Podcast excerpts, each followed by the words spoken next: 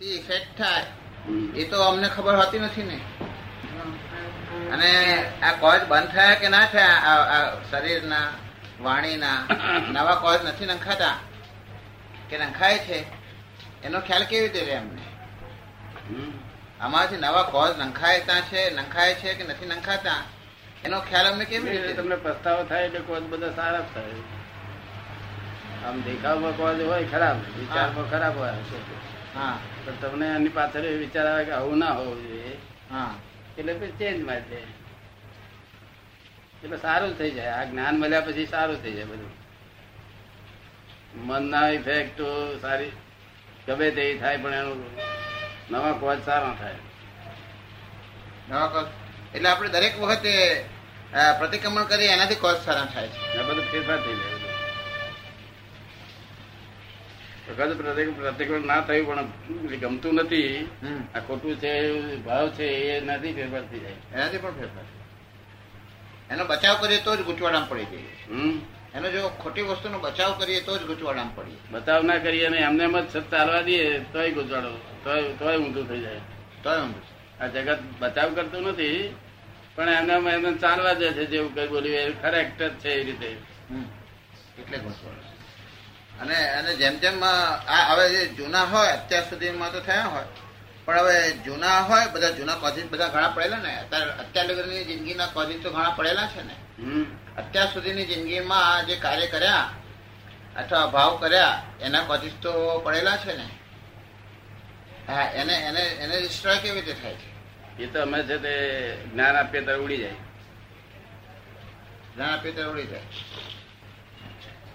અને જ્ઞાન આપ્યા પછી ઉલટા કેટલીક વખત તમે ચાલવા દીધું હોય છે. કેટલીક વખત તમને ખ્યાલ આવે તો પ્રતિક્રમણ કરેલું હોય છે. કેટલીક વખતે આ ખરાબ થયું એ ખ્યાલ આ દેહમાં જીવતો છે. આ દેહમાં ખોટા ભાવ કર્યા છે. જીવતો છે ફરી એને પાછું ફરી છે એનો એ કરે તો બધું ઉડી પાછું ઉડી જાય બધું. દેહ બદલાય તો પછી બદલે બદલે ફેરફાર ના થાય. નહીં સમજ પડે. દેહ દેહ આ દેહ જીવતો જીવતો છે ને બધું સાફ કરી નાખવું જોઈએ. હા સાફ કરી નાખે. સાફ કરી નાખે. દેહ બદલાઈ ગયા પછી બધી ઇફેક્ટ ભોગવી લેવી પડે. હે? દેહ બદલાઈ જાય પછી ઇફેક્ટ બધી ભોગવી લેવી પડે. ના આપણે આ કાગળ લખીએ કોક ને હા. કે ભાઈ તમે દસ ટોપલા કેરીના મોકલજો. હા. કેરીના મોકલજો એમ લખીએ ઉપર. હા. બે ટોપલા અમુક ગામ મોકલજો બે ટોપલા અમુક ગામ મોકલજો બે ટોપલા અમુક ગામ મોકલજો એવું લખીએ બધું. અને પછી એક વાક્ય લખે કે કેરી નહીં મોકલો તો પણ ચાલશે. તો હા. તો પેલું બધું ઉડી ગયું આગળ લખેલું. બરાબર છે. હવે એટલે એટલે જે પ્રમાણે પ્રમાણમાં મારે- નાખતા પહેલા જો એવું પેલું વાક્ય લખ્યું હોય તો ચાલે. કાગળ નાખતા પછી ના ચાલે. અચ્છા એટલે દેહ પડી ગયા પછી આ દેહ દેહ- છૂટી ગયા પછી ફેરફાર ના થાય. પછી. ઇફેક્ટ થઈ જાય. બધા આ જન્મમાં બધા કોઝિસ પડ્યા એની વાત દાદા પૂછે છે. અમારા બા પડી ગયા ને એ કહે છે કે શરીરને ઇફેક્ટ છે વાણીની ઇફેક્ટ છે. તો પછી એ ઇફેક્ટ હવે નવી કેમ પેદા થાય? તો કે દાદા કે જ્ઞાન આપ્યું ત્યાં સુધીમાં જૂની. દાદાએ જ્ઞાન આપ્યું ત્યારે. તે દિવસ સુધીની જૂની.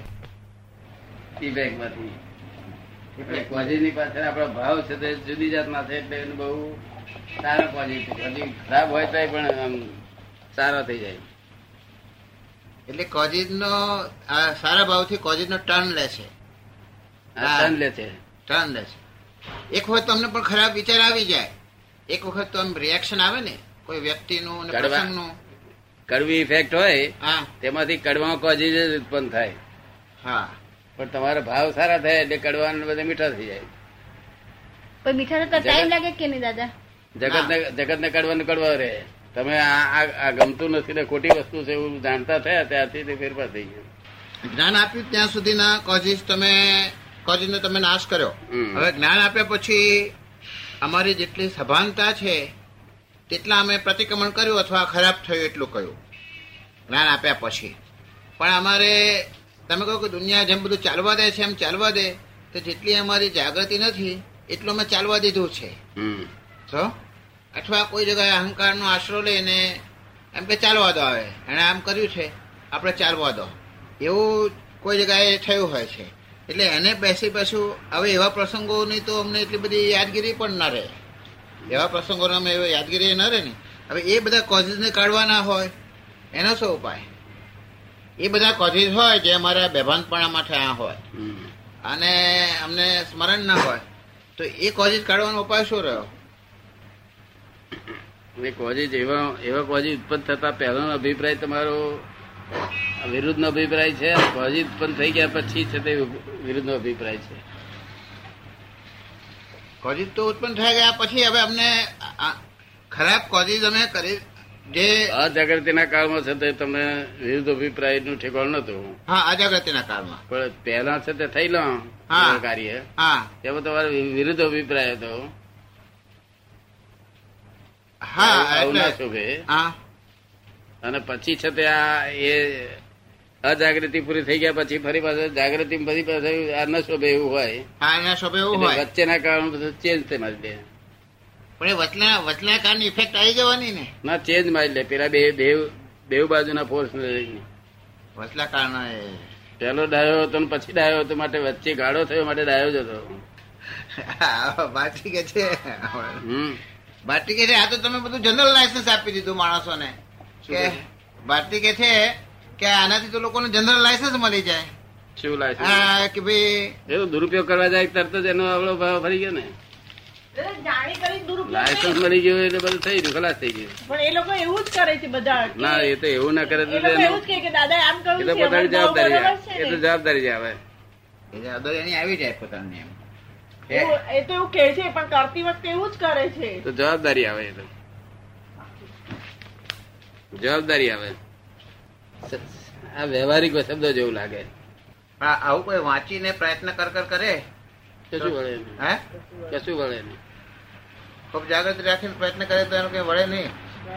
ના એ એમાં ઈરાદો એનો થયો એવો એ બાજુ અભિપ્રાય ફરવા મળ્યો બરાબર. વળે નહીં કશું એમ. વૃત્તિમાં તન્માયાકાર જ થઈ જાય જો એ ના કરે. વૃત્તિઓમાં તન્માયાકાર થાય. જુનારો છૂટો ના પડે ત્યાં સુધી કેવી થઈ શકે? દાદાનું પણ ઘણી બહુ આપે જેણે આત્મા એ જાણવા પછી બાકી રહ્યું નહીં. એટલે એ એ એ- એ જ્ઞાનમાં પૌદ્ગલિક જ્ઞાનની વાત છે કે મૂળ જ્ઞાન રિયલ જ્ઞાનની વાત છે? હે? એ સર્વ જાણ્યું એ સર્વ છે એટલે એ સર્વ રિયલ જ્ઞાન જાણ્યું કે પછી પૌદ્ગલિક જ્ઞાન બી પણ એને ક્લિયર થતું જાય છે? પૌદ્ગલિક જ્ઞાનની લેવા દેવાની વાત નથી ને પોતે જ્ઞાતા દ્રષ્ટા થઈ ગયો ને એટલે બધું જાણ્યું. પોતે જ્ઞાતા દ્રષ્ટા થયો એ વાત બરોબર છે. જાણ્યું. આખા બ્રહ્માંડની બધી વસ્તુઓ કેવી રીતે જાણે? જ્ઞાતા દ્રષ્ટા થાય એટલે બધું બધા જ્ઞેય દેખાય.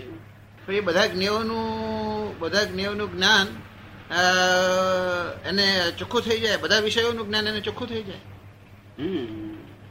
એક્સપર્ટ ના હોય કશામાં એક્સપર્ટ ના ત્રણસો સાઠે ડિગ્રીમાં રેગ્યુલર હોય. હા. નોર્મલ હોય. હમ. એક્સપર્ટ કશામાં ના હોય? એક્સપર્ટ વાળો બીજી ડિગ્રીઓ રહી જાય એની આખી. આ ખૂણામાં એક્સપર્ટ થયો તો બીજી બધા ત્રણેય ખૂણા ખાલી હોય. એટલે આ આ બધું તમને જનરલ બધું જનરલ જ્ઞાન બધું થઈ જાય. પણ એટલે આ આ વાક્યનો લોકોનો અર્થ બરાબર બેઠે એવો નથી. લોકો એવું સમજી લે બધાને બધાનો એક્સપર્ટ થઈ ગયો. એવું નથી.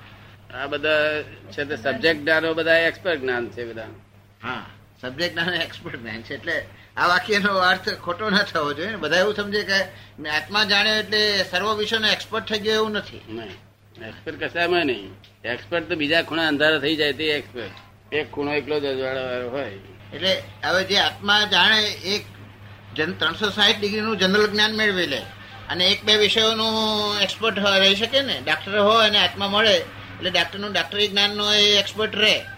રે અને બીજા બધાનો ત્રણસો સાહીઠ ડિગ્રીનો જનરલ જ્ઞાની થઈ જાય. પછી ડાક્ટરી ગાર્ડ ના નહીં મોડું પડતું જાય એનું. પડતું પછી નોર્મલ થતું જાય પછી એ- એ મોડું પડે નોર્મલ કો પછી ડાક્ટર કેમ નો ડાક્ટર કદાચ મરી જાય પેશન્ટ પછી બંધ થઈ જાય મેરેજ બંધ થઈ જાય. એનો કરવાનું શું તો બધું બહુ એ કરે ને. તો આનો આ ખેલ બધો કે છે શું કે છે અહીં પણ ઘરમાં એક એક ને બારણો મેલેરિયા ડાયરિયા ખખડાવી રહ્યો છે. અપુ તો સાતમી વાર સપડાયો છે. કે આવા મેલેરિયા ડાયરિયાના જંગલમાં રહેવાનું શું છે તે. જ્યાં આગળ ટાઈમની જરૂરિયાત પડે ટાઈમ જોજો કરવો પડે ત્યાં આગળ ટાઈમની સ્પેસની જરૂરિયાત પડે આ બધી જરૂરિયાત પડે. આ સ્ટેશનમાં રહેવાનો અર્થ જ શું છે? આવા જંગલી સ્ટેશનમાં પડી રહેવું. પોતાનું સ્ટેશન છે બહુ ત્યાં ટાઈમની જરૂર નહીં કોઈ સ્પેસની જરૂર નહીં કોઈ ભાંજગઢ નહીં રાત નહીં દાડો નહીં તોફાન નહીં તડકો નહીં. આ જે વર્ણન થાય છે ને ટાઈમ સ્પેસની બહારનું તે ટાઈમ આઈન્સ્ટાઈનની શોધ પછી ટાઈમ સ્પેસમાં આખી દુનિયા આવી ગઈ. આઈન્સ્ટાઈનની શોધ પછી ટાઈમ સ્પેસમાં આખી દુનિયા આવી ગઈ. એને એમ કે કે બધું ટાઈમ ને સ્પેસમાં છે બધું. આગળ ટાઈમ સ્પેસ છે નહીં. આ ટાઈમ સ્પેસ એ જ મોટા મોટું એના મોટા મોટું પરવસ્તા છે. એ હડા અગિયાર વાગ્યા બધા સુઈ ગયા સુઈ જાવ કે છે. ના સુઈ જાય તો લોકો કહે છે ચક્કર છે શું સુઈ જાવ સર અમારા પેલા ના હું હોય તો જમ્પિંગ બેહવા ના દે જેને દાદા આત્મા જાણે એ ટાઈમ સ્પેસની બહાર રહેતો થઈ જાય છે. હા બહાર રહેતો ટાઈમ સ્પેસની પડેલી જ ના હોય એને. હવે ટાઈમ સ્પેસની પડેલી ના હોય એટલે ધીરે ધીરે બધા એના રિલેટિવ ના કામ બધા ખાલી પડે ત્યાર પછી જ પેલા રહી શકે ને રિલેટિવ ના કામ હોય. એટલે એનો ટાઈમ સ્પેસ નો અર્થ એવો કે કાળથી અપ્રતિબદ્ધ પણ હોય. અને ક્ષેત્રથી પ્ર- પ્રતિબદ્ધપણું હોય અપ્રતિબદ્ધપણું. એટલે એ નિશ્ચય રૂપે આમ હોય નિશ્ચય રૂપે આમ હોય. પણ વ્યવહાર રૂપે તો કોઈ પણ જરા બી કાર્ય કરવા ગયો તો પ્રતિબદ્ધ થઈ જ જાય. ના વ્યવહારમાં એવું હોય. વ્યવહાર વ્યવહારમાં અપ્રતિબદ્ધપણું વ્યવહારમાં એને વ્યવહાર કામ કરવાનું કહ્યું ભાઈ આજે અહીંયા આગળથી આમ જવું છે. એટલે એમને આ જગ્યા પ્રિય ના થઈ પડી હોય પેલા સંસારના લોકોને કે ના અહીંથી આવું પણ મને કંટાળો આવશે. કે સંસારના લોકોને આ રૂમમાં સ્ક્રીન રૂમમાં હોવાનું કહે તો કંટાળો આવે. અચ્છા એટલે આ ભાવથી પ્રતિબદ્ધ ના હોય.